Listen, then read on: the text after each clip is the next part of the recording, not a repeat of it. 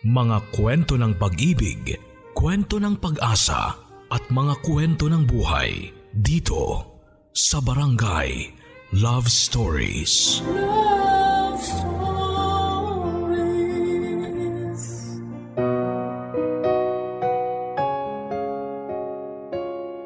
Sa pag-ibig nga ay hindi ka lang basta matututong magmahal. Dito mo rin matututunan ang tunay na kahalagahan ng respeto at tiwala sa isa't isa. Na hindi lang pala sapat ang pagmamahal para manatiling buo at matatag ang isang relasyon. Kakibat na nga rito ang respeto at tiwala sa taong iyong minamahal. Lalo na kung ang taong mahal mo ay nakagawa ng isang malaking pagkakamali na maaaring makasira sa inyong relasyon. Dito mo rin matututunan na napakalawak at napakaraming nagagawa ng pag-ibig na tunay at yon ay ang pagtanggap at pagpapatawad sa pagkakamaling nagawa sa iyo. Katulad na lamang ng kwentong ibabahagi sa atin ngayong Sabado ni Berlin na sa kabila ng mga nangyari sa kanya ay piniling magpatawad at tanggapin ang pagkakamaling nagawa sa kanya. Gusto mo na bang makarelate sa kanya? Alamin natin yan sa kwento ng pag-ibig, buhay at pag-asa sa nangungunang Barangay Love Stories. Dear Papa Dudut, Magandang araw po sa inyo at sa mga loyal kabarangay na nakikinig ngayon. Itago nyo na lamang po ako sa pangalang Berlin. 39 years old at kasalukuyang nakatira sa Mekawayan, Bulacan. Marami nagsasabi na kapag mahal mo ang isang tao ay nakahanda kang patawarin siya kung magkamali siya. Nakahanda kang tanggapin ang pagkakamali niya kahit na gaano pa yon kalaki at kasakit. Dahil nga mahal mo at iniingatan mo ang relasyon na matagal nyo nang binuo. Sa isang relasyon nga ay hindi naman nawawala ang mga problema na susubok sa katatagan ng inyong pagsasama. Lalo na kung malayo kayo sa isa't isa. Hindi ninyo nakikita ang ginagawa ng bawat isa. Pero doon nga masusukat kung gaano kalaki ang tiwala at respeto ninyo sa isa't isa. Na kahit magkalayo kayo ay hinding hindi ninyo gagawin ang mga bagay na maaaring makasira sa inyong relasyon. Katulad na lamang ng nangyari sa amin ng nooy long time boyfriend ko na si Jace. Third year high school pa lamang kami noon ay magkasintahan na kami ni Jace papadudot. Kami nga yung definition ng perfect relationship noon dahil ni minsan ay hindi kami nag-away at lagi kaming nagkakaintindihan at kung may mga bagay man kaming maaaring pagtalunan ay agad namin yung naaayos bago pa man kami humantong sa away. Hanggang sa makagraduate na nga kami ng college at nagkaroon kami ng kanya-kanyang trabaho ay nagpropose sa akin si Jace. Agad ko namang tinanggap dahil alam ko sa sarili ko na siya na ang gusto kong makasama habang buhay. Sa opisina nagtatrabaho noon si Jace habang ako ay isang crew sa isang sikat na fast food restaurant. Pero nagkaroon kami noon ng kasunduan na hanggat wala pa kaming 32 at wala pang sapat na ipon ay hindi pa kami maaaring magsama at magpakasal. Gusto kasi namin noon na handa na ang lahat bago kami lumagay sa tahimik. Yun din kasi ang ideal age ko para magpakasal. Wala namang naging problema noon sa plano naming pagpapakasal dahil parehong pamilya namin ay boto sa bawat isa sa amin. Pero kinakailangan mag-abroad noon ni Jace dahil sa matinding pangangailangan ng pamilya niya. Lalo pa at na-stroke ang tatay niya na siyang nagtatrabaho para sa kanila. Tatlo rin ang kapatid niyang nag-aaral noon na kailangan niyang tustusan. Kahit na may pag-aalangan sa akin ay pumayag naman ako dahil para naman sa pamilya niya ang gagawin niya. Nagkasundo na lamang kami noon na kapag nakabalik siya ng Pilipinas ay magpapakasal na kami kahit sa West lang. Pumayag naman ako at sinabi kong mag-iipon din ako para sa kasal namin at ganon din siya. Kailangan lang muna naming tiisin na magkalayo kami at magtiwala sa isa't isa. Malaki naman ang tiwala ko sa kanya. Dahil sa tagal naming magkasintahan noon ay hindi siya gumawa ng bagay na maaari naming ikasira. At ganon din ako dahil nga sa sobra naming mahal at nirerespeto ang bawat isa. Pero inaamin ko na hindi talaga naging madali para sa akin ang malayo kay Jace. Dahil may mga bagay na pumapasok sa isip ko habang magkalayo kami. Mga bagay na alam ko namang hinding hindi niya magagawa pero hindi ko maiwasang mag-isip na baka matukso siya sa isang babae habang hindi niya ako kasama. Lalaki siya at may pangangailangan at naisip kong baka sa iba niya hanapin ang mga yon. May tiwala naman ako sa kanya pero hindi ko kontrolado ang mga pumapasok sa isip ko. Lalo pa nga at hindi agad nakatawag noon sa akin si Jace. Nang makarating siya sa Korea bilang isang factory worker sa paggawaan ng mga noodles. Sobrang nag-worry rin ako sa kanya noon dahil hindi ko alam kung ano na nga bang nangyayari sa kanya doon. Iniisip kong mabait ba ang mga amo niya o kaya naman ay nakakakain ba siya ng maayos. Alos dalawang linggo nga bago siya nakatawag noon at tila nabunutan ako ng tinig sa dibdib nang marinig ko na ang boses niya.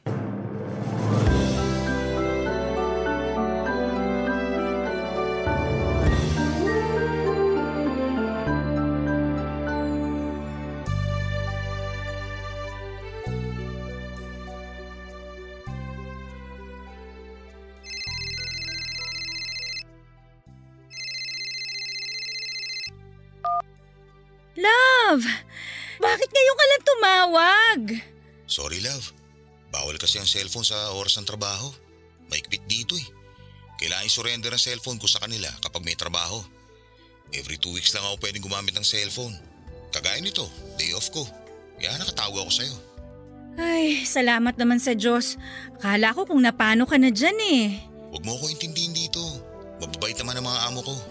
Eh nga lang, sobrang stricto ng boss namin. Kapag trabaho, trabaho. Sa bagay, malaki ang pasahod nila kaya dapat talaga sulit ang ibabayad nila sa'yo. Ang importante, ayos ka lang dyan. Oo, di rin naman kami nagugutom dito. Libre ang pagkain namin. Mabuti kung ganon. Eh, maiba nga pala ako. Nakatawag ka na ba kina tita para ipaalam ang lagay mo dyan? Oo, tumawag na ako sa kanila bago ako tumawag sa'yo. O anong sabi nila sa'yo? Ayun, humihingi ng pasensya sa akin. Kasi kinailangan ko para mga ibang bansa para lang sa kanila. Eh sabi ko wala namang problema basta para sa kanila. Total, andito na rin lang ako. Panahon na para makabawi man lang ako sa kanila. Tama. Basta pagbutihan mo lang ang trabaho mo dyan. Pasasaan ba't magiging maayos din ang lahat? Suportado kita sa lahat ng bagay. Alam mo naman yan. Kaya nga swerte ko sa'yo. Kasi nandiyan ka palagi para suportahan ako. Naiintindihan mo yung mga bagay na kailangan kong gawin. Natural, mahal kita eh. Tsaka para naman sa pamilya mo ang ginagawa mo. Di lang naman para sa kanila itong ginagawa ko. Para sa atin din to. Magtatabi ako kahit papano para sa kasal natin. Kasi gustong gusto na rin talaga kita pakasalan eh. Oo, alam ko. Basta ingatan mo palagi ang sarili mo dyan, ha? Umiwas ka sa tukso kahit anong mangyari. Alam mo namang mahal na mahal kita. Kaya hindi hindi ako matutokso sa iba. Masyado kitang mahal para gawin sa'yo yun. May tiwala naman ako sa'yo. Pero kasi hindi naman natin masasabi, di ba? Malayo tayo sa isa't isa. Huwag ka mag-isip ng kung ano, love. Tatandaan mo lang palagi kung gaano kita kamahal. Kahit kailan hindi ako naging unfaithful sa'yo. Ang tagal na nga natin, oh. 12 years na tayo. Sa tingin mo ba, aabot tayo ng ganito katagal kung mababaw ang pagmamahal ko sa'yo? Sa bagay, tama ka. Pasensya ka na love ha. Hindi naman sa wala akong tiwala sa'yo, kaya naiisip ko yung mga ganyan. Naiintindihan naman kita. Hindi mo kailangan humingi ng pasensya. Natural lang na maramdaman mo yan. Malayo ako sa'yo eh. Pero yun lang ang masasabi ko sa'yo. Mahal na mahal na mahal kita. Ikaw lang babaeng mamahalin ko at iharap ko sa altar. Kahit naman ako eh. Ikaw lang ang lalaking mamahalin ko. Basta, tiis-tiis lang muna tayo, love ha. Dalawang taon na lang naman eh. Saglit lang sa atin to. Oo naman. Basta every two weeks lang ako makakatawag ha. Huwag kang mag-isip na baka nang bababae ako rito o ano. Hayaan mo kapag day off ko, ikaw ang una kong tatawagan. Magdamang tayo mag-uusap noon. Paalala ko lang sa'yo, mahal ang roaming calls ha. Hindi yan kagaya dito sa Pilipinas na unlimited. Tama na sa akin yung makausap ka kahit sandali. Malaman ko lang na ayos ka dyan, okay na ako. Oo nga pala. O paano? Babay muna ha. O sige sige, basta mag-iingat ka palagi dyan ha. Tumawag ka kagad sa amin kung may problema. Sige love. Salamat ha. Kayo din mag-iingat kayo dyan. Lalo ka na, pakakasalan pa kita. Oo, oo. O sige na love. I love you. I love you too.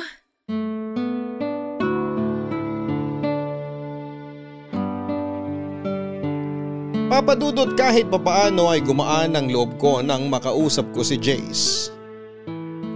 Nabawasan din ang pag-aalala ko sa kanya dahil sinabi niyang ayos lang siya doon. Yun lang naman ang tanging mahalaga sa akin papadudot. Ang malamang nasa maayos siyang kalagayan. Sinabi ko nga rin sa sarili ko noon na hinding hindi na ako mag-iisip ng hindi maganda tungkol sa kanya dahil na-realize ko na maling mag-isip ako ng ganon sa lalaking kahit kailan ay hindi nagsinungaling at naglihim sa akin. Sa 12 years na relasyon namin ay wala siyang ginawa na makakasira sa relasyon namin. Sa 12 years din na yon ay hindi kailanman nabawasan ng pagmamahal namin sa isa't isa. Kaya nga nasabi ko na napaka-perfect ng relationship namin, nakasal na lang talaga ang kulang. Pero kagaya nga ng plano ay gusto naming paghandaang mabuti ang lahat bago kami lumagay sa tahimik papadudot. Lumipas nga ang mahigit isang taon papadudot na sanay na ako na kada dalawang linggo lang kaming nakakapag-usap ni Jace. Mas nagpursigi ako noon sa trabaho hanggang sa ma-promote ako bilang branch manager sa sikat na fast food restaurant na pinagtatrabahuhan ko. At kapag nakakapag-usap nga kami ay pareho naming kinikwento sa isa't isa ang mga nangyari sa amin sa loob ng dalawang linggo. Para kahit papaano ay updated kami sa buhay ng bawat isa. Na wala kaming nakakaligtaang araw kahit na madalang kaming magkausap. Kapwa na rin kami na may ipon noon kaya naman excited na ako dahil tatlong buwan na lamang ay makakauwi na siya ng Pilipinas. Nagkasundo na rin kami na aayusin ko na ang mga dapat ayusin para sa kasal namin. Mula sa invitation sa simbahan at sa pagpili na rin ang isusuot namin. Dahil yon nga ang balak namin na kapag nakauwi siya ay magpapatahi na agad kami ng isusuot sa kasal at magpapakasal. Hanggang sa isang beses ay bigla na lamang nagiba ang pakikitungo sa akin ni Jace. Ang sabi niya sa akin ay pagod lamang siya dahil panay ang overtime niya sa trabaho at iniintindi ko yon. Pero may kung anong nagbubulong sa akin na hindi yon ang dahilan. At ayaw ko mang isipin ay may nagsasabi sa akin na may tinatago ang fiancé ko na si Jace Papadudut.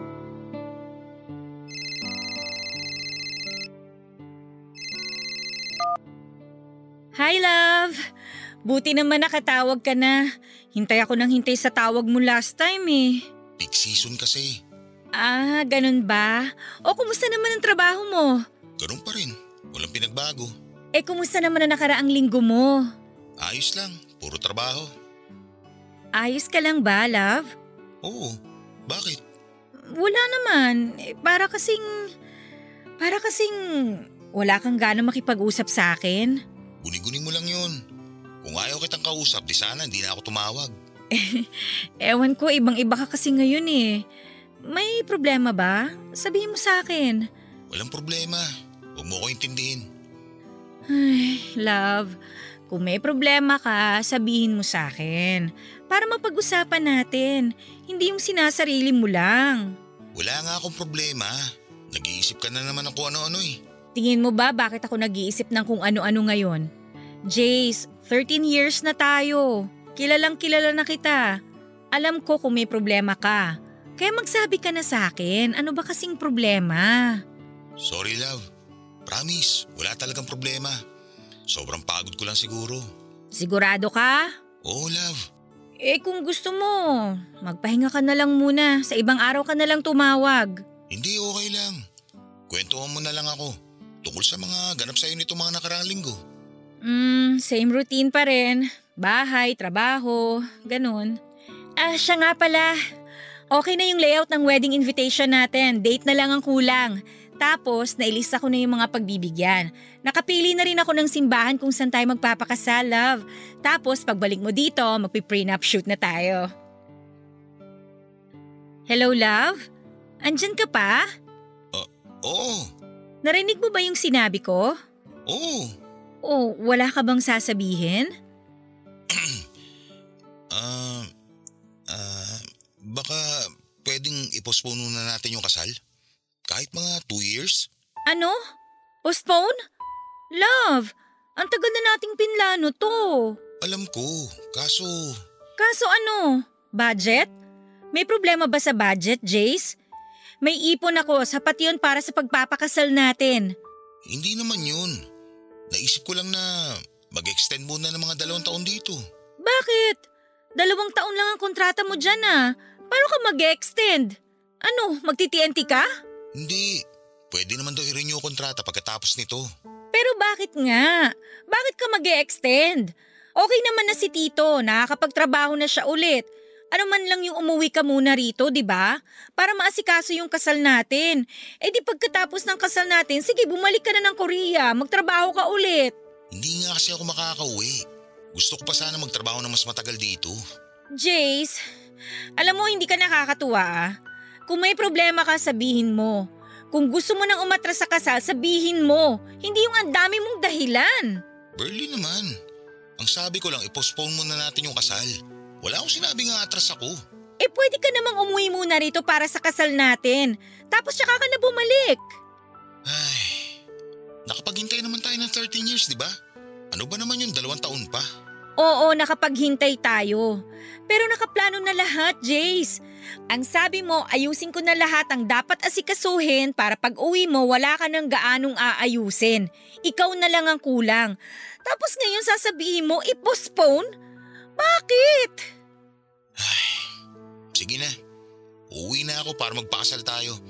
Tatapusin ko lang yung tatlong buwan pang kontrata ko. Hindi ko alam kung ano ba talagang problema at bigla ka na lang magsasuggest na i-postpone natin. May problema ba sa family mo? Wala. Hayaan mo na, uuwi na ako. Magpapakasal tayo kaya huwag ka nang mainis. Sa susunod na lang tayo mag-usap o kaya kung makakatawag ako mamaya. Magpapahinga muna ako at wala pa akong tulog. Okay lang ba? Ay. Okay, sige. Magpahinga ka muna.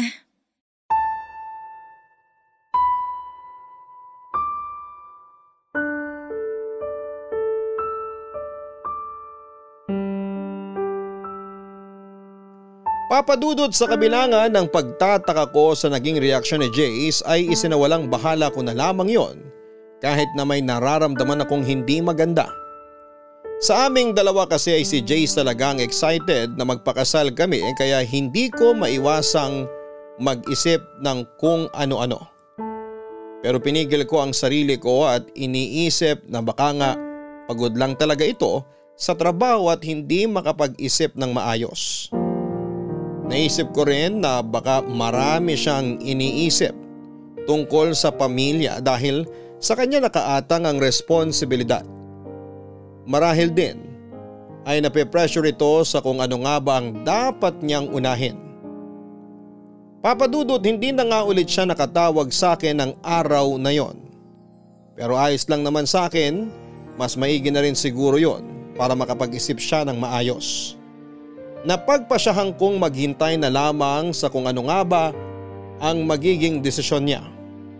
At bilang partner ay nakahanda akong irespeto kung ano man yon. Nang sumunod na beses na pagtawag sa akin ni Jace ay kapansin-pansin ang panlalamig nito sa akin. Wala itong kabuhay-buhay sa pakikipag-usap sa akin na parang minsan ay napipilitan na lamang siyang kausap ako. Ayaw ko mang mag-isip ng hindi maganda.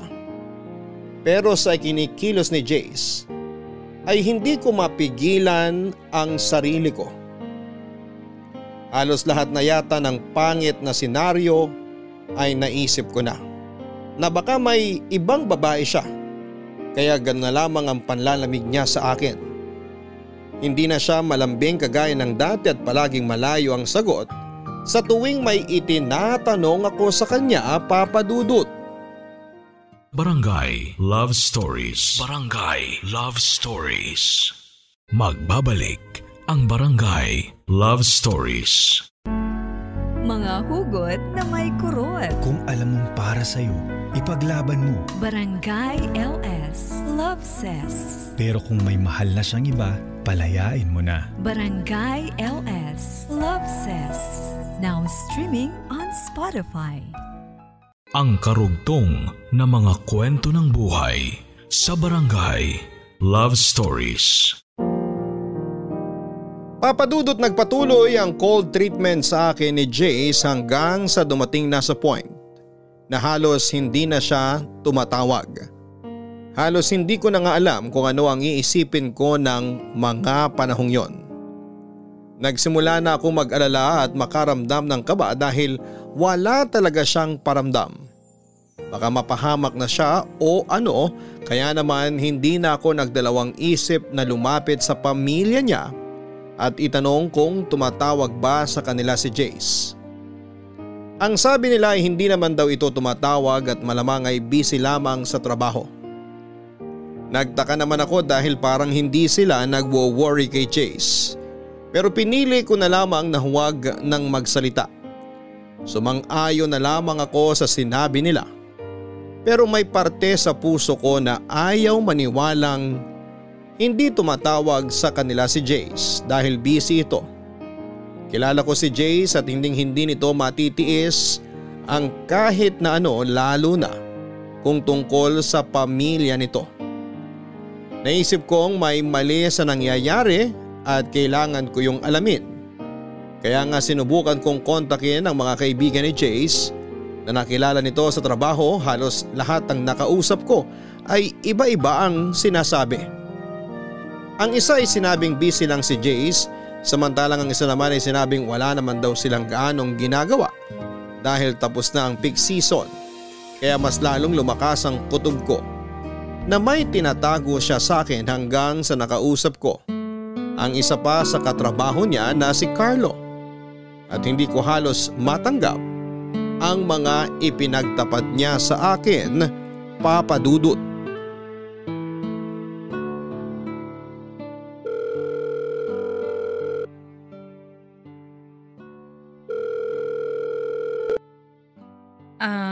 Hello? Hello, Ren. Salamat pala ha. Kasi pumayag ka makipag-usap sa akin ngayon. Walang problema. So, ano nga yung gusto mong pag-usapan ulit natin? Alam mo namang matagal ko ng boyfriend si Jace, di ba? Oo, ikakasal na nga raw kayo pag uwi niya. Oo, sana. Kaya lang, ang laki kasi ng ipinagbago niya eh. Parang nanlalamig na siya sa akin.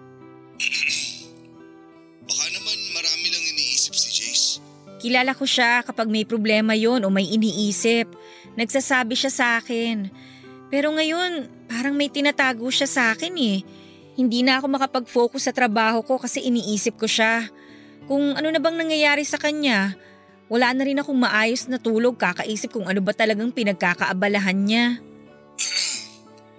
Ano kasi, wala ako sa posisyon para sabihin sa'yo to. Na alin? May alam ka ba?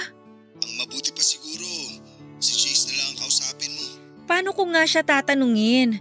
Isang buwan na siyang hindi nagpaparamdam sa akin. Malilintikan kasi ako eh. Bakit? Pinagbantaan ka ba ni Jace? Hindi, pero iisipin nun na ako ang nagsabi sa'yo. Pangako, hindi ko sasabihin sa kanya. Kaya kung may alam ka, please, sabihin mo naman sa akin.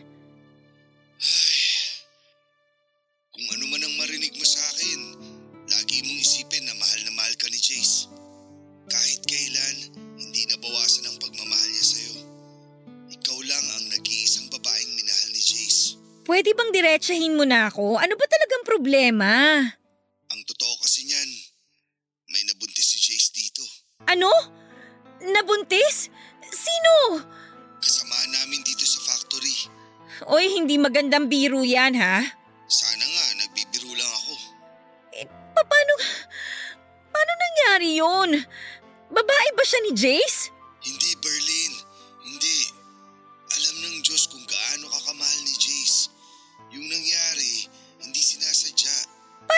Sinasadya? Nagkayayaan kasi magkainuman pagkatapos ng holiday.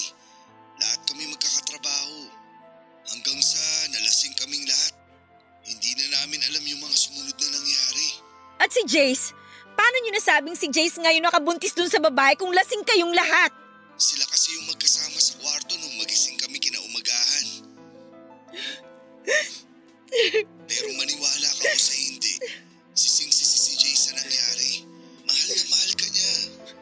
Mahal?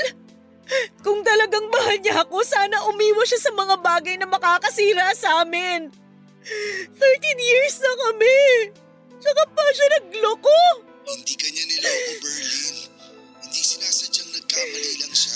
Hindi sinadya o sinadya. Nagkamali siya. Dinungisan niya yung relasyon na napakatagal na naming iningatan. Maniwala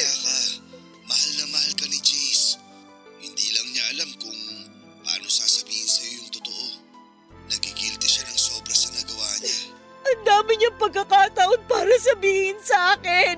Kasi nga, hindi niya alam kung paano sasabihin. Pero please lang, Berlin.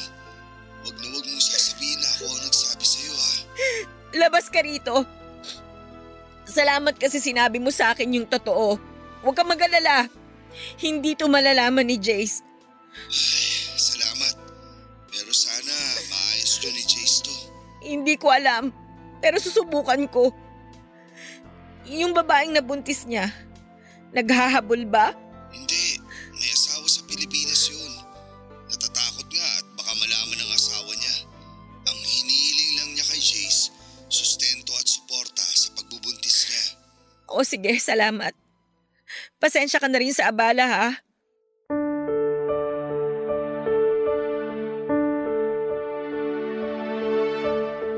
Papadudod para akong hinagisa ng bomba dahil sa mga nalaman ko.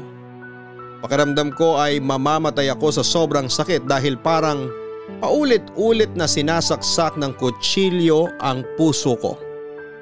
Sa sobrang tagal naming magkarelasyon ni Jace ay ni minsan ay hindi siya nagloko. At kahit minsan ay hindi kami nag-aaway ng dahil lamang sa babae. Kaya may parte pa rin sa puso ko na ayaw maniwala sa mga sinasabi ni Carlo. Pero ano nga ba ang mapapala niya kung sakaling siraan niya si Jace sa akin? Maliban na lamang kung may lihim na galit ito rito. Hindi ko alam kung paano ko tatanggapin ang katotohanang magkakanak siya sa ibang babae. Pakiramdam ko ng mga oras na yon ay wala akong kwentang babae. Dahil sa kabila ng pagmamahal ko kay Jace ay nagawa niya yon sa akin.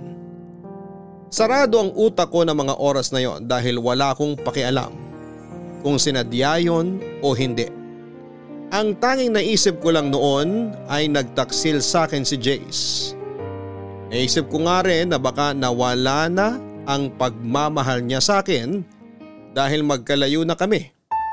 Hindi ko na nagagawa mga bagay na ako dapat ang gumagawa para sa kanya at nahanap niya yon sa ibang babae.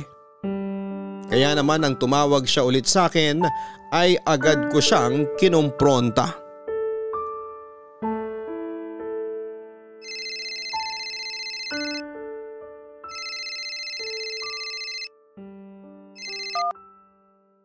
Hello? Napatawag ka. Hi love, pasensya na kung ngayon ako nakatawag ulit. Sobrang dami lang talagang ginagawa sa factory. Lagi pa ako nag-overtime. Ayos lang. Galit ka ba sa akin? Hindi. May dapat ba akong ikagalit? Oo, kasi matagal akong di nakatawag sa'yo. Alam ko naman na busy ka. Sorry talaga love. Namiss kita ng sobra. Kamusta ka na? Ayos lang, buhay pa. Bakit parang galit ka sa akin? Sorry talaga love kung ilang ako nakatawag. Sorry din kung lagi akong lutang pag magkausap tayo. Sobrang dami ko lang talagang iniisip. Kung ano man yung iniisip mo, wala akong pakialam. Love naman. Sorry na. Babawi ako sa'yo, promise. Tuloy na tuloy na uwi ko. Mapapakasalan na kita. Uuwi ka? E paano yung nabuntis mo dyan? Saan mo naman ako yung kalokohang yan? Alam mo loyal ako sa'yo. Kung magloloko ako, di sana noon ko pa ginawa. Alam mo naman kung gaano kita kamahal. Hindi ko alam kung anong klaseng pagmamahal yung sinasabi mo. Teka nga, sino nagchismis sa'yo niyan? Alam mong hindi hindi kita kaya ipagpalit sa iba. Mahal na mahal kita, Berlin. Pwede ba, Jace? Huwag na tayong maglokohan. May nagsumbong na sa akin eh. Kaya huwag ka nang magsinungaling. Magsabi ka na lang ng totoo kaysa paikot-ikot lang tayo dito. Hindi ako tanga. Alam mo yan. Okay, magsasabi na ako. Pero please, huwag mo isiping niloloko kita. Na may iba akong babae. Nag-iisa ka lang na babaeng mamahalin ko at iharap sa altar. Sobrang mahal na mahal kita. Tayo kung mawala ka sa akin. Nakagawa ka na ng bagay na ikasisira natin, Jace. Painggan mo muna ako, love. Hindi ko sinasadya yung nangyari. Isinusumpa akong nangyari yun. Sising-sisi ako at galit na galit sa sarili ko dahil hindi ko alam kung ano pang mukhang iharap ko sa'yo pagkatapos na nangyari. Pero ngayon, umaasa ako na sana mapatawad mo ako. Promise, hindi ko sinasadya. Hindi ko gusto yung nangyari. Pare-pareho kaming lasing nun at hindi ko na alam ang ginagawa ko. Hindi alam ang ginagawa. Kahit lasing ka, alam mo pa rin ang nangyayari sa paligid mo. Hindi totoo yung lasing ka kaya hindi mo alam ang ginagawa mo. Palusot lang yan ng mga taong manloloko. Hindi kita niloko, Berlin. Hindi ko ginusto yung nangyari. Sana hindi ka na lang nakipag-inuman para hindi ka umabot sa ganun, di ba? Hindi ka naman pala inom eh. Bakit sumama ka sa kanila? Kasi nakikisama ako sa kanila. Nasobrahan ka naman yata sa pakikisama, Jace. Hindi ko naman alam na aabot sa ganun. Ang alam ko, simpleng inuman lang yun. Alam mo bang ang daming namamatay sa maling akala? Gusto mong dumagdag? Alam mo, Berlin, walang patutunguhan tong usapan natin. Paulit-ulit lang eh. Hindi rin tayo nagkakaintindihan. Sinabi ko na nga hindi ko ginusto yung nangyari. Oh, ngayon ikaw pa ang galit? ang galing mo naman. Ako na nga itong niloko. Ako pa yung kailangan mag-adjust sa katangahan at kakatihang ginawa mo. Pinaliwanag ko na sa'yo kung ano ba talaga nangyari. Pero parang hindi mo naman naiintindihan. Ah, talaga? Ako pa talaga hindi makaintindi. Eh kung ikaw kaya ang nasa posisyon ko, ano kayang mararamdaman mo, ha? O ano? Bakit hindi ka makasagot? Sa ibang araw na tayo mag-usap. Kapag hindi na mainit ang ulo natin pareho.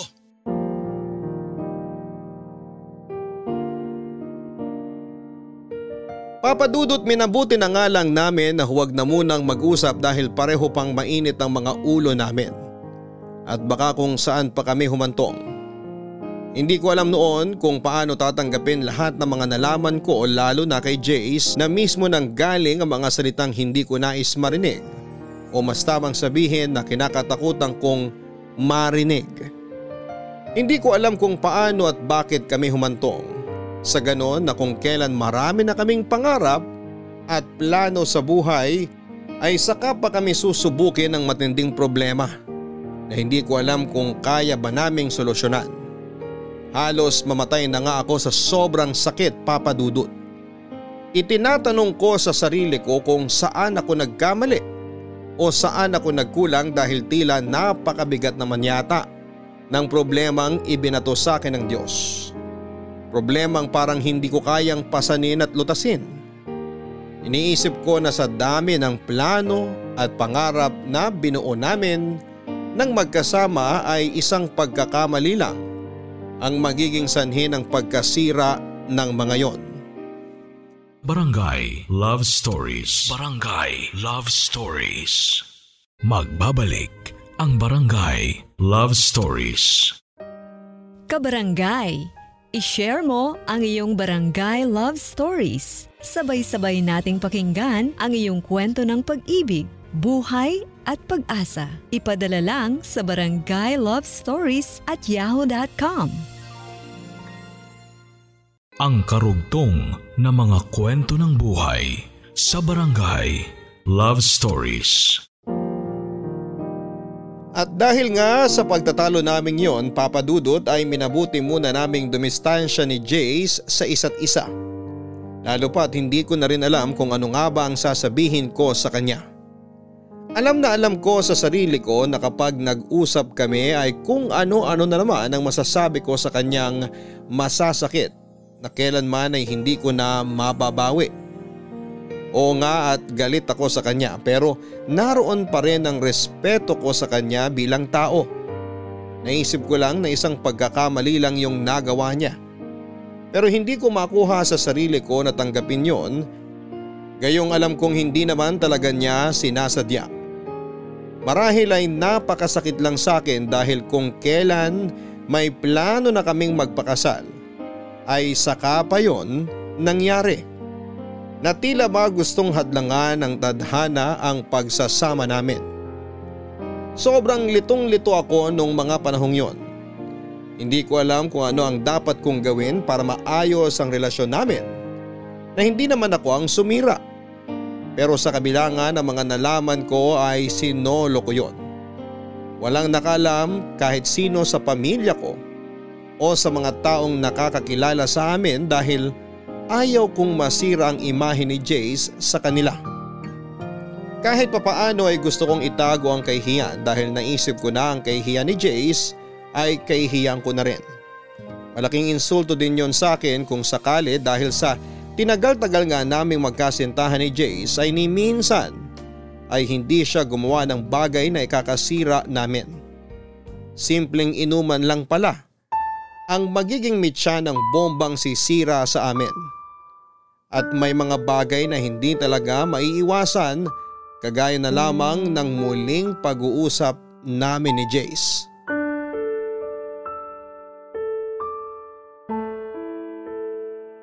Salamat naman at sinagot mo na ang tawag ko. Ano bang kailangan mo? Gusto ko tang makausap na maayos. Please Berlin, alam kong wala akong karapatang magdemand sa'yo pero sana naman. Huwag mo itapon na lang basta napakaraming taon na binuno natin. Ayaw mong mag-demand? Eh ano sa tingin mong ginagawa mo ngayon? Di ba nagde-demand ka? At talagang may gana ka pang gumanyan ha? Kung tutuusin, ikaw ang punot dulo ng lamat na to sa relasyon natin. Alam ko at pinagsisisihan ko yun. Kaya sana naman pakinggan mo ako. Hindi ko alam, Jace. Pakiramdam ko nanliliit ako sa nangyayaring to sa atin. Hindi ko alam kung paano ko titimbangin yung sitwasyon.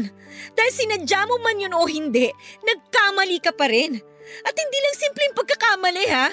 May batang involved dito, Jace. Alam kong napakalaki ng pagkakamali ko, Berlin.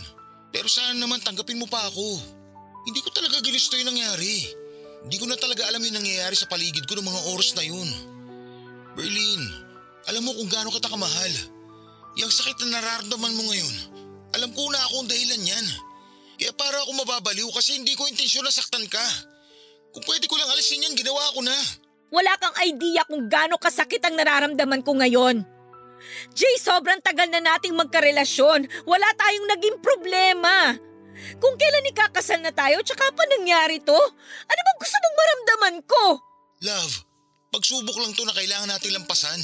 Sabi mo nga sa maraming taon na relasyon natin, wala tayong naging problema. Ito na yun. Sinusubok na tayo kung hanggang saan tayo magiging matatag. Ngayon pa ba tayo susuko? Hayaan ba natin na hanggang dito na lang tayo? Hindi ko alam, Jace. Hindi ko alam kung saan ako lulugar. Hindi mo kailangang isipin yan. Alam mo, ikaw lang nag-iisang babae minamahal ko. Mas importante ka sa akin. Eh paano yung anak mo? Hindi ako magiging masaya kung alam ko may batang magsasuffer dahil lang sa pagkakamaling yon. Hindi ko naman pababayaan yung bata kung yun ang iniisip mo. So suportahan kong bata. Pero hanggang doon lang yun. Hindi mo rin masasabi, Jace. Anak mo yun eh. Dugot laman mo. Kapag nasilayan mo yung batang yon, sigurado ako mag-iiba ang mararamdaman mo para sa bata. Magtiwala ka sa akin, Berlin. Hanggang suporta lang ang maibibigay ko sa bata. Ayoko, Jace. Hindi ko maaatim na agawan ng ama ang isang walang kamuwang-muwang na bata. Kung tutuusin, hindi naman niya ginustong mabuo. Bunga lang siya ng isang gabing pagkakamali.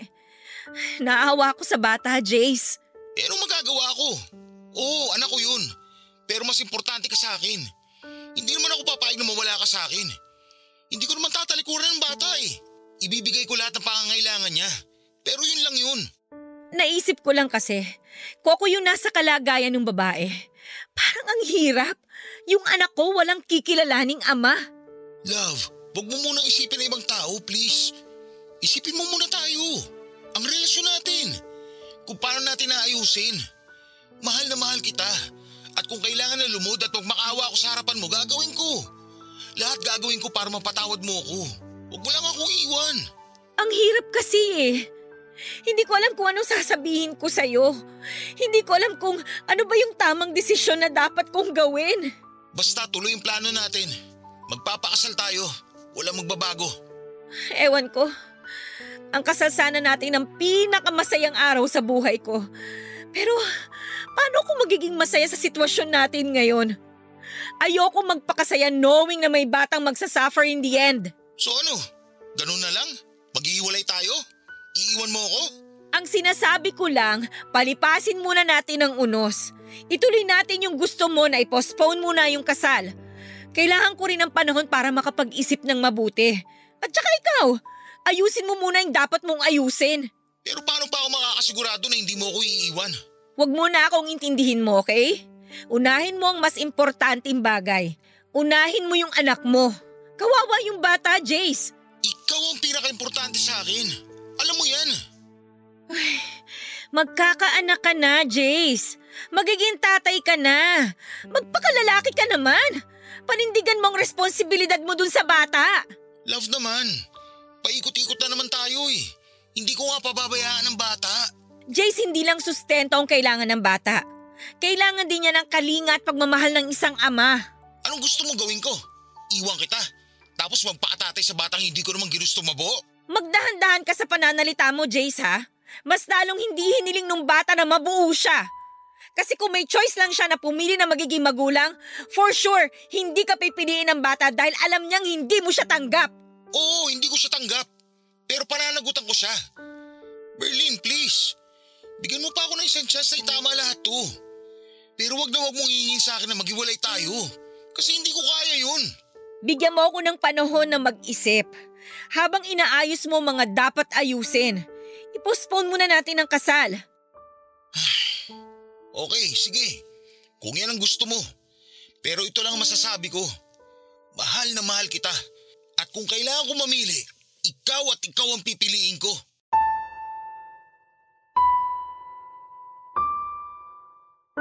Papadudot nang sabihin sa akin yun ni Jace ay hindi ko makapasa puso ko ang saya. Dahil pakiramdam ko ay makasarili ang desisyon niyang yon papadudot.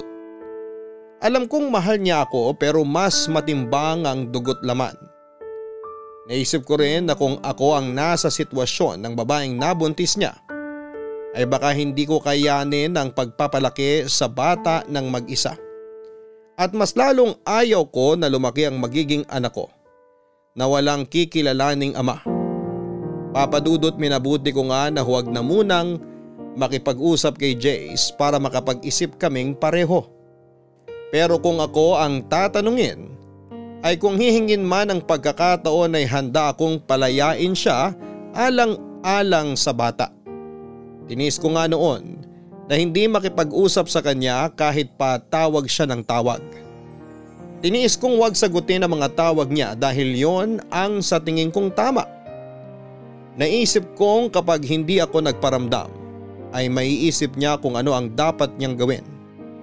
Pero sa totoo lang ay sobrang sakit sa akin ang mga nangyayari lalo na ang isiping may kahati ako sa kanya. Halos dalawang linggo nga na panay ang tawag niya sa akin na hindi ko naman sinasagot hanggang sa isang araw ay hindi na siya tumawag. Kaya naisip ko noon na marahil ay nakapag-desisyon na si Jace at pinili nito ang anak. Pero wala akong kamalay-malay na uuwi pala siya ng Pilipinas para personal akong makausap. Kailan ka pa dumating? Ngayon lang din. Dumiretso ka agad ako rito para makapag-usap tayo. Nagpahinga ka na muna sana bago ka pumunta rito. Hindi ko na kaya pagpaliban pa to Berlin. Para na ako mababaliw. Hindi mo sinasagot ang mga tawag ko. Sinabi ko naman sa'yo na kailangan nating makapag-isip pareho. Paano tayo makakapag-isip kung lagi din naman tayong mag-uusap? Hindi naman solusyon ang pagdistansya sa isa't isa. Kaya nga tayo mag-uusap para mas madali nating maayos ang problema natin. Ang problema dapat tinaharap, hindi tinatalikuran. Paano natin tumaayos kung ayaw mo naman makipag-usap? Ang dali lang para sa'yo na sabihin. Kasi hindi naman sa'yo nangyari eh. Oo, hindi sa akin nangyari.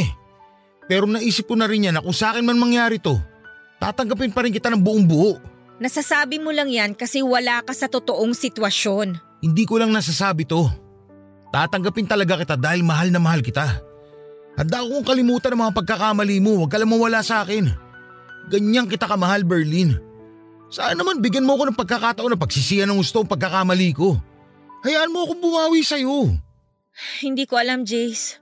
Gulong-gulo talaga ako. Kaya nga ayoko muna makipag-usap sa'yo dahil hindi ko alam ang sasabihin ko sa'yo. Mahal mo pa ba ako? At bakit mo naman naitanong yan? Pakiramdam ko kasi wala ka ng pagmamahal sa akin kaya ka ganyan katigas. Naiinis na ako sa usapang to ha. Ba't parang kasalanan ko pa na hirap akong magpatawad? Sariwa pa sa akin ang lahat, Jace. Sorry love. Sorry. Kahit ako, gulong-gulo din ako. Pero isa lang ang sigurado ako. Ayaw kitang mawala sa akin. O paano yung anak mo? Wala ka man lang bang maramdaman na gusto mong bigyan din ng pagmamahal ang anak mo? Love naman. Willing ako magbigay ng sustento sa kanya. Lahat ng pangangailangan niya ibibigay ko. Napag-usapan na natin to, di ba? O sige, sabihin na nating magsusustento ka. Siyempre hindi maiiwasang mag-usap kayo palagi nung nanay niya. Tapos hindi mo namamalayang nahulog na pala yung loob mo sa kanya. Oh, nasa na ako doon? Paano na ako? Love, yan ang wag na wag mong iisipin. Alam mo kung gaano kita kamahal. Hindi ko itatapon lahat ng pinagsamahan natin. Hindi ko itatapon yung pagmamahalan natin. Dahil lang sa bago ko palang nakikilala. Siguro mamahalin ko yung bata, pero hindi ang ibang babae.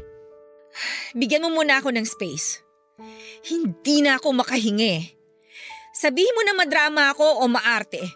Pero hindi ganun kadali sa akin na tanggapin yung sitwasyon.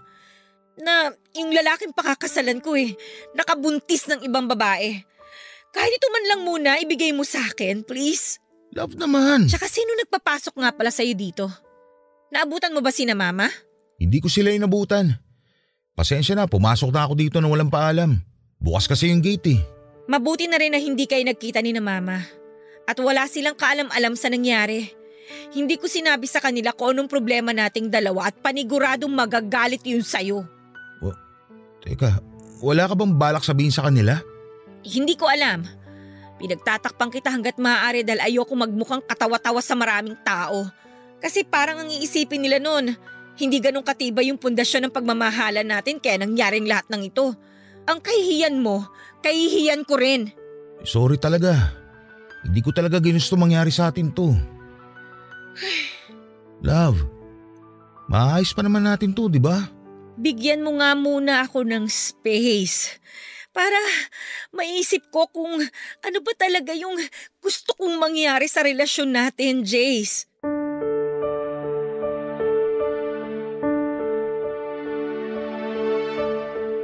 Hindi na nga kumontra pa si Jace noon nang sabihin kong gusto ko muna ng space. Pero nagpaalam siya sa akin ng maayos at sinabing tawagan ko lamang siya. Anumang oras kapag nakapag-isip na ako o kaya naman ay sadyain ko siya mismo sa kanilang bahay dahil hindi na rin daw siya babalik ng Korea para magtrabaho. Maghahanap na lang daw siya ng ibang trabaho na malapit lang sa akin.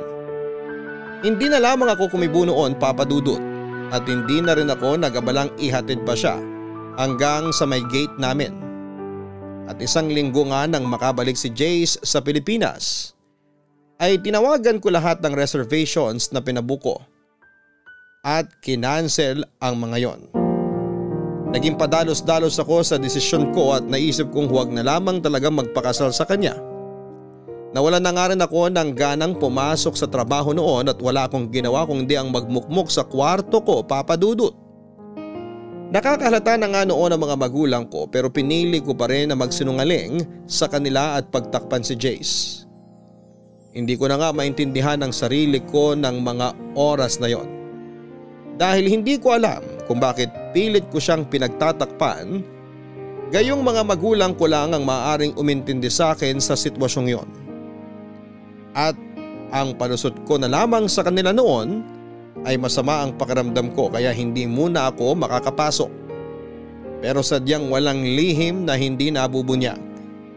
Dahil nalaman din ng mga magulang ko ang problemang kinakaharap namin ni Jace Papadudut.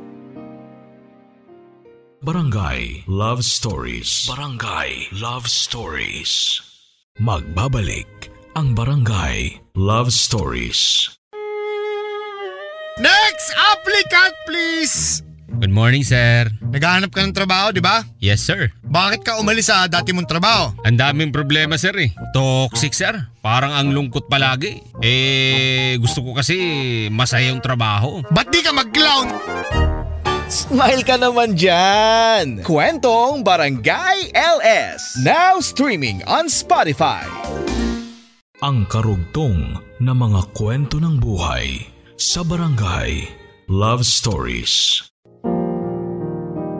Papadudot hindi ko alam kung paano at saan nalaman ng mga magulang ko ang tungkol sa sitwasyon namin ni Jace. Pero isang bagay lang ang alam ko. Yon ay napakatindi ng galit nila kay Jace pero sinabi naman nila sa akin na sakto umano na nandun sila sa bahay nila Jace para sana maghatid ng mga deliver na baboy ay may babae umano doon Nakausap ni na Jace at nalaman nilang ang babaeng yon ay nabuntis ni Jace habang nasa Korea.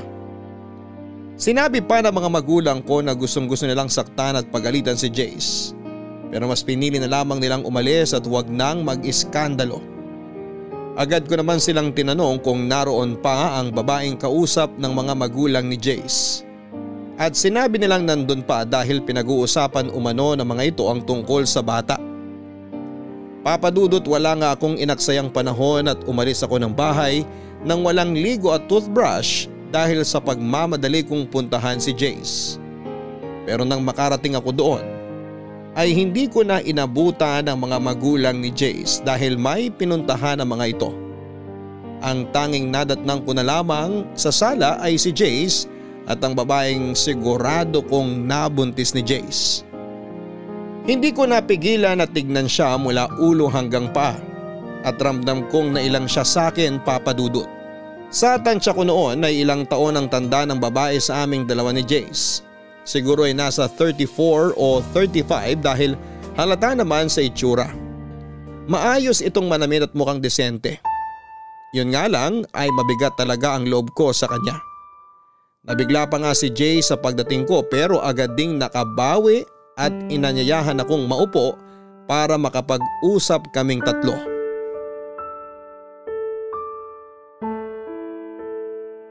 Love, halika, maupo ka muna. Mabuti at nandito ka para makapag-usap tayong tatlo na maayos. Siya ba yung nabuntis mo? Siya nga, Mukhang mas matanda sa atin ah. Dalaga ba siya? sa totoo lang, may asawa siya love at kasal sila. Ano? Jace, ano ba tong pinasok mo? Love, makinig ka muna sa amin ni Thea. At anong sasabihin niyo sa akin? Ang laking gulo nito, Jace, kapag nakarating sa asawa niya tong ginawa ninyo. Kaya nga hayaan mo muna kami ipaliwanag sa iyo ang plano namin. Please love, pakinggan mo lang kami. Tapos, tsaka ka mag-decide. O sige, magsalita kayong dalawa. Mauna ka na muna, Thea. Sige. Ah, nasabi na naman ni Jace na may asawa ako dito sa Pilipinas. Sa totoo lang, wala talaga akong balak na manggulo sa inyong dalawa. Eh, hindi lang talaga namin inakala na ganito ang mangyayari. Kung bakit naman kasi, kababae mong tao at may asawa nakikipag-inuman ka pa sa mga lalaki. Wala akong excuse pagdating dyan. Alam kong mali ako sa part na yon at sising-sisi talaga ako. Kaya humihingi ako ng kapatawaran kasi nagulo ko ang relasyon nyo. Hindi mo lang ginulo, nasira mo na rin. Love, please, patapusin mo muna siya. Wala kayong karapatan na mag-demand sa akin kung kailan ako mananahimik at kung kailan ako pwede magsalita. Magsasalita ako kung gusto ko. Mananahimik ako kung gusto ko. Hayaan mo na, Jace. Humihingi uli ako ng tawad sa iyo, Berlin. Alam kong di madali para sa iyo magpatawad. Ayos lang sa akin kahit habang buhay mo na akong di patawarin. Huwag mo lang sanang idamay ang bata sa galit mo sa amin ni Jace. Hindi ba sinabi sa'yo ni Jace ang sinabi ko tungkol sa bata? Sinabi niya sa akin kaya medyo nabawasan ang pag-aalala ko kung sakaling ipapaubaya ko ang bata sa inyong dalawa. Ipapaubaya? Anong ibig mong sabihin? Nagpunta ako rito para ipaalam kay Jace ang bala ko pagkaluwal sa bata. Uh, kaya nga sinabi ko may asawa ko. Mapapatay ako ng asawa ko kapag nalaman niyang nabuntis ako ng ibang lalaki.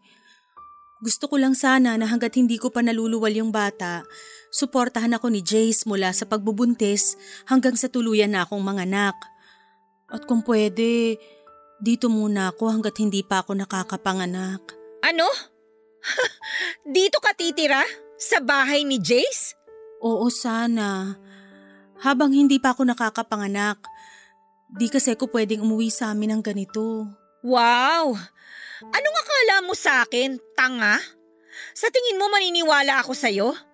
Napanood ko na sa mga palabas yan. Hindi ko inaasahang maniniwala ka sa akin.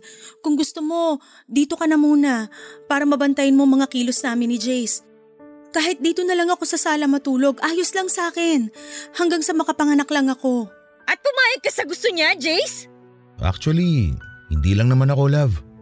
Pati si na mama at papa. Nag-decide kayong lahat ng hindi pinapaalam sa akin? Wala man lang humingi ng opinion ko? Love, hindi. Biglaan lang din kasi.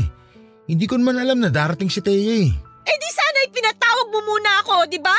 Kaya nga nag-uusap tayong tatlo ngayon, di ba? Eh para saan pa't nag-uusap tayo kung nakapag-decide na naman kayong lahat? Ano pang silbi ko dito? Love, please. Pumirmi ka muna, pwede? Inaayos nga natin ngayon ang dapat ayusin. Kaya please naman, maging mature tayo sa sitwasyon na to. So? Matured ka na niyan? Kasi nakapag-desisyon kang hindi hinihingi yung opinion ko? Ganun ba yon? Hindi. Kaya nga tayo nandito ngayon para solusyonan ang problemang to. Sinabi mo sa akin na ayusin ko to, di ba? Ito na nga. Inaayos ko na. Huwag na kayong magtalo. Hahanap na lang ako ng apartment na pwede kong tuluyan hanggang sa makapanganak ako. Pangit nga namang tingnan kung dito ako sisiksik. O tapos, si Jason magbabayad ng upa sa apartment mo. Oo, ganun na lang ang gagawin namin. Para hindi ka na rin nag-iisip ng kung ano-ano dyan. Kasalanan ko ba kung bakit ako nag-iisip ng kung anong-ano? Sige na, ihanap ko na lang siya ng apartment. Hindi na, Jace. Ako na lang. Sobrang abala na yung naidulot ko sa'yo at sa girlfriend mo. Ako na lang ang maghahanap ng tutuluyan ko. Basta wag mo lang kalimutan ng suporta sa bata hanggang sa masilang ko siya. May sinabi ba akong umalis ka? Walang aalis! Kung nakapag-decide na pala sila na dito ka muna tumira, edi go! Baka mamaya mapahamak ka pa sa kahahanap mo ng apartment mo, kasalanan ko pa. O bakit ganyan kayo makatingin sa akin? Hindi pa naman ako ganun kasama para hindi isipin ang kapakanan ng bata, no? Oo, galit ako sa inyong dalawa. Pero labas doon ng bata. Sigurado ka ba? Oo.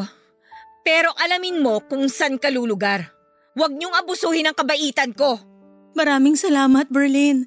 Pangako, masilang ko lang tong bata. Ipapaubaya ko na siya sa inyong dalawa ni Jace at hinding hindi niyo na ako makikita kahit kailan.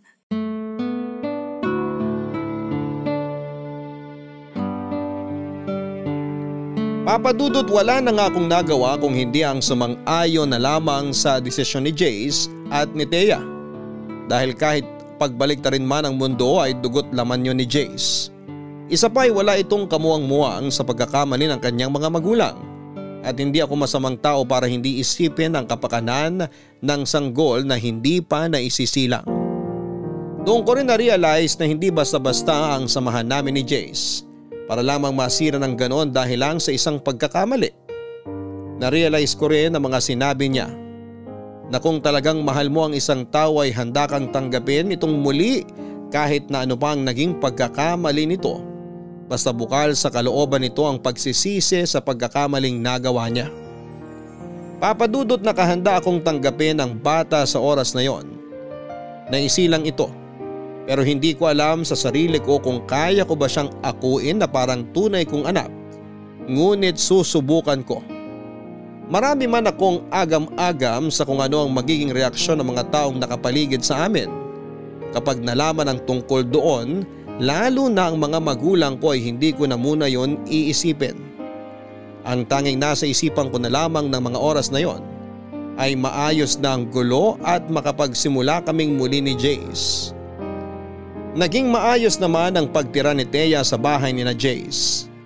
At totoo sa mga sinabi nito ay tanging masisilungan at suporta lamang ang gusto nito mula kay Jace hanggang sa ito ay makapanganak. Lumipas nga ang ilang buwan at tuluyang nagsinang si Thea ng isang sanggol na lalaki at pinaubaya ito sa aming dalawa ni Jace.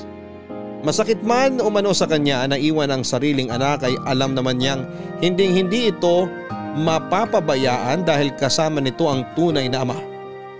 Tulad nga rin ang ipinangako niya sa amin ay hindi na siya muling magpapakita pa. Nang maayos nga namin ang tungkol sa custody ng bata ay nakiusap naman sa akin si Jace na kung maaari ay relasyon naman namin ang aming ayusin.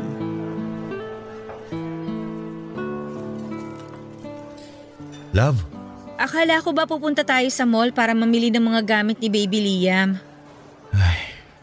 kumain muna tayo. Gusto ko rin na makapag-usap tayo na maayos. Ano bang gusto mong pag-usapan natin?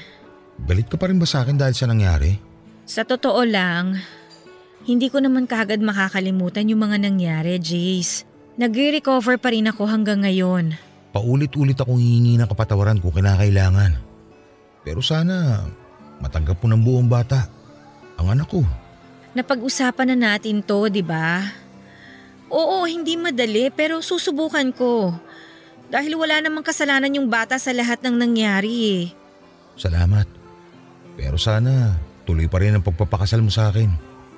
Alam ko mahirap ang inihiling ko. Pero mahal na mahal kita eh. Alam ng Diyos na ikaw lang nag-iisang babaeng minahal ko bukod sa nanay ko.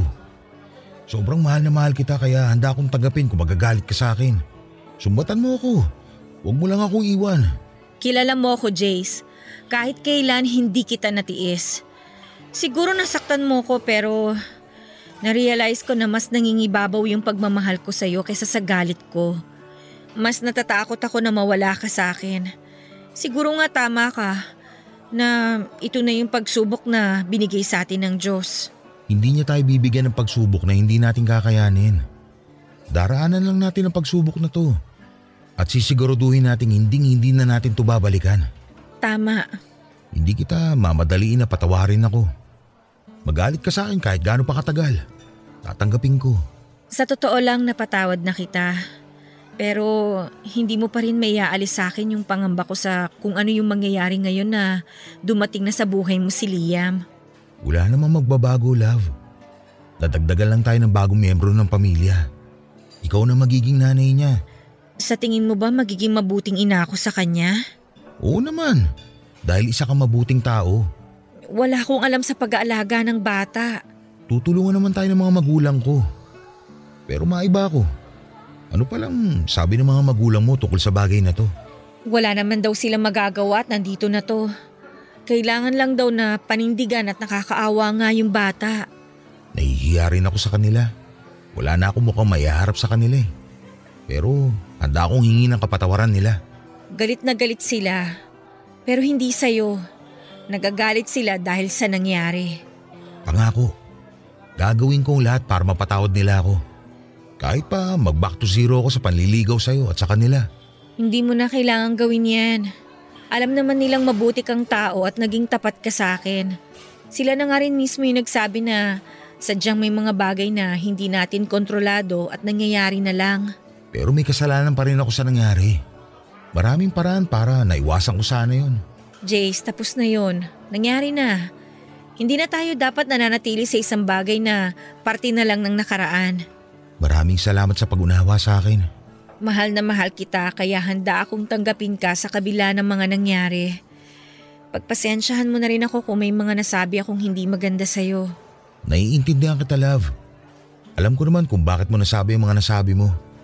Dala lang yun ng matinding galit at hinanakit. Oo, pero meron akong mga nasabi na hindi naman talaga dapat. Kaya sorry pa rin. Hayaan mo na yun. Wala na yun sa akin. Ang importante na lang ay eh magkaayos tayo. Ayusin muna natin ang dapat ayusin bago tayo magpakasal. Pumapayag ka na magpakasal sa akin? Ay, ano bang magagawa ko? Mahal na mahal kita eh. Pero unahin muna nating mapabinyagan si Liam. Ang problema, paano natin ipapaliwanag sa lahat kung kaninong anak yon? Kawawa naman siya kung palalabasin nating inampun lang natin siya. Ayos lang ba sa'yo kung sabihin ko sa kanilang anak ko si Liam? Walang problema sa akin. Mas ayoko naman na itago mo siya. May karapatan siya dahil anak mo siya. Huwag mo kong intindihin kasi mahal na mahal kita. Handa ako sa lahat ng sasabihin nila at ng ibang mga tao.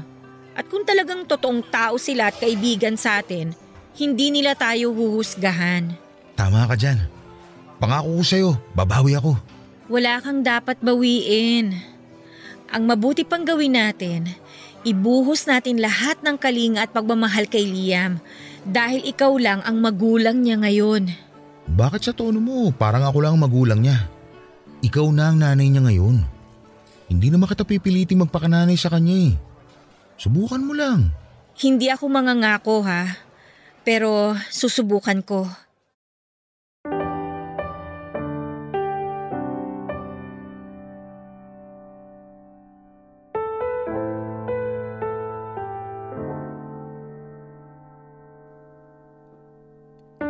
Papadudot pinabinyagan nga namin si Bibi Liam at pinaalam sa lahat ng mga kakilala na tunay na anak yun ni Jace at halos lahat sila ay bumilib sa ginawa ko. Napakabihira lang daw kasi ang kagaya ko na handang tanggapin ang bunga ng pagkakamali ng taong minamahal. Sa totoo lang ay nahirapan din ako na tanggapin ang lahat pero narealize ko na hindi talaga yon ginusto ni Jace. Ang tanging paraan na lamang namin para maitama ang pagkakamaling yon ay harapin ang nangyari at palakihin ng maayos at busog sa pagmamahal si Baby Liam. Sinabi pa nga nila na isipin lang namin na blessing in disguise si Liam. Lalo pa nga at na-diagnose akong may PCOS. Ibig sabihin ay maliit lamang ang chance ako na magbuntis. Alas madurog ako nang malaman ko pero hindi ako pinanghinaan ng loob dahil sinabi naman ng mga doktor na may mga paraan pa para ako ay magbuntis at magkaanak.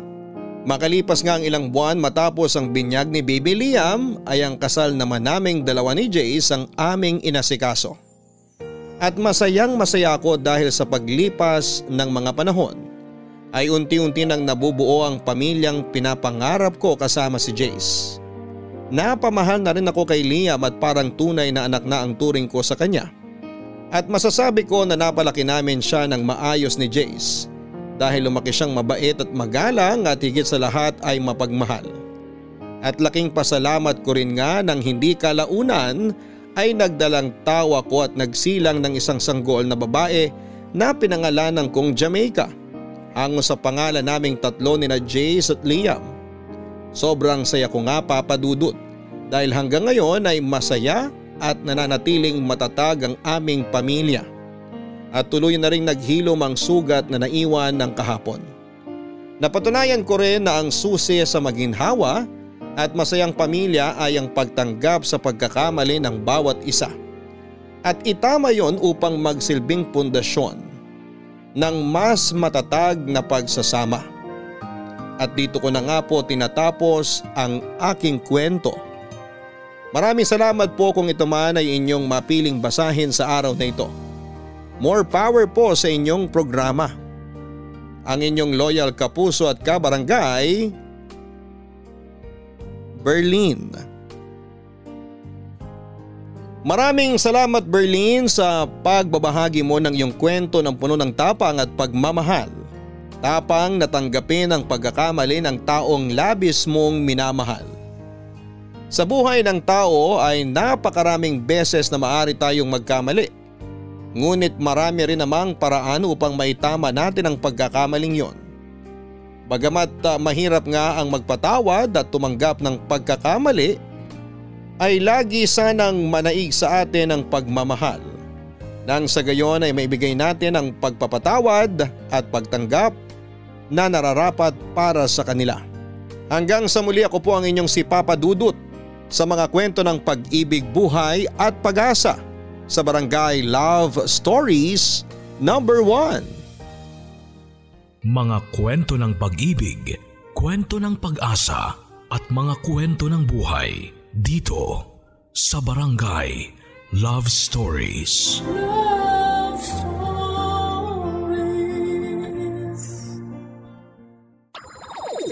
Nagustuhan ng iyong napakinggan? Ituloy yan via live stream sa www.gmanetwork.com/radio.